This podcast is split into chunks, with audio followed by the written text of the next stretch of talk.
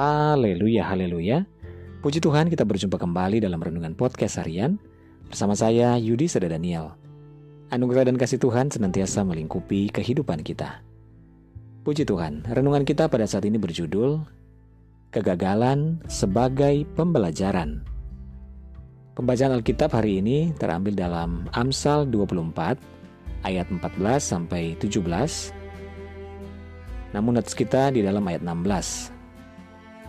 Sebab tujuh kali orang benar jatuh, namun ia bangun kembali.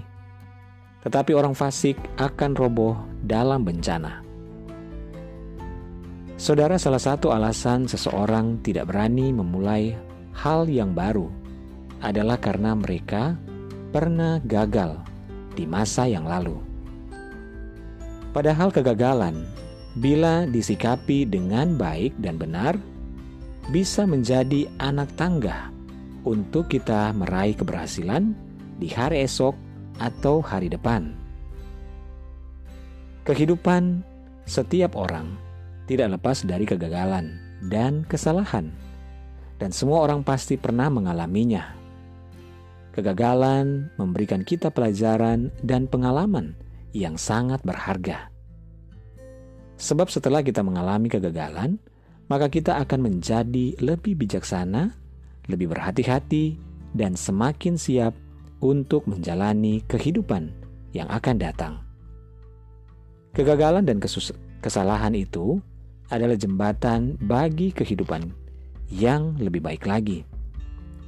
Anggaplah kegagalan sebagai pembelajaran yang penting untuk kita memperbaiki keadaan dan situasi yang ada.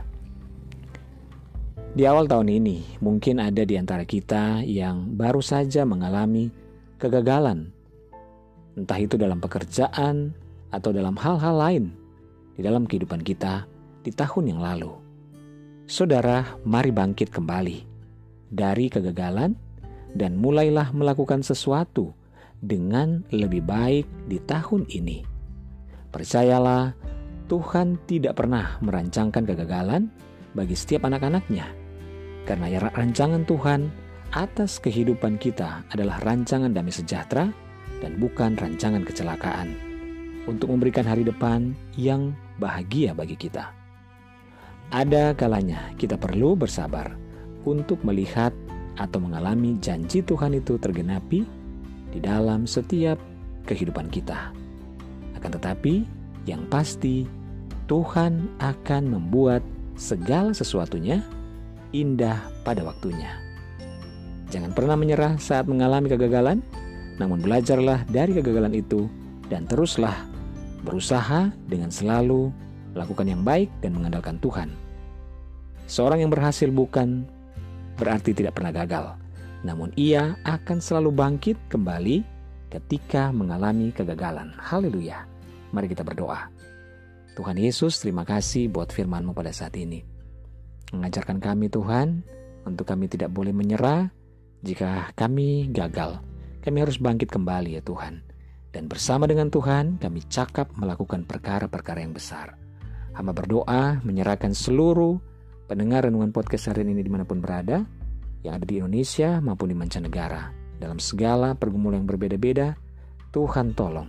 Yang sakit Tuhan jamah sembuhkan, yang lemah Tuhan kuatkan, yang bimbang Tuhan berikan ketetapan hati, yang bersedih berduka bahkan kecewa Tuhan hiburkan dan kuatkan. Bebaskan yang terikat, lepaskan yang terbelenggu ya Bapa. Berkati setiap rumah tangga, suami, istri, anak-anak dan orang tua dalam anugerah dan berkat Tuhan. Terpuji namamu Tuhan Yesus.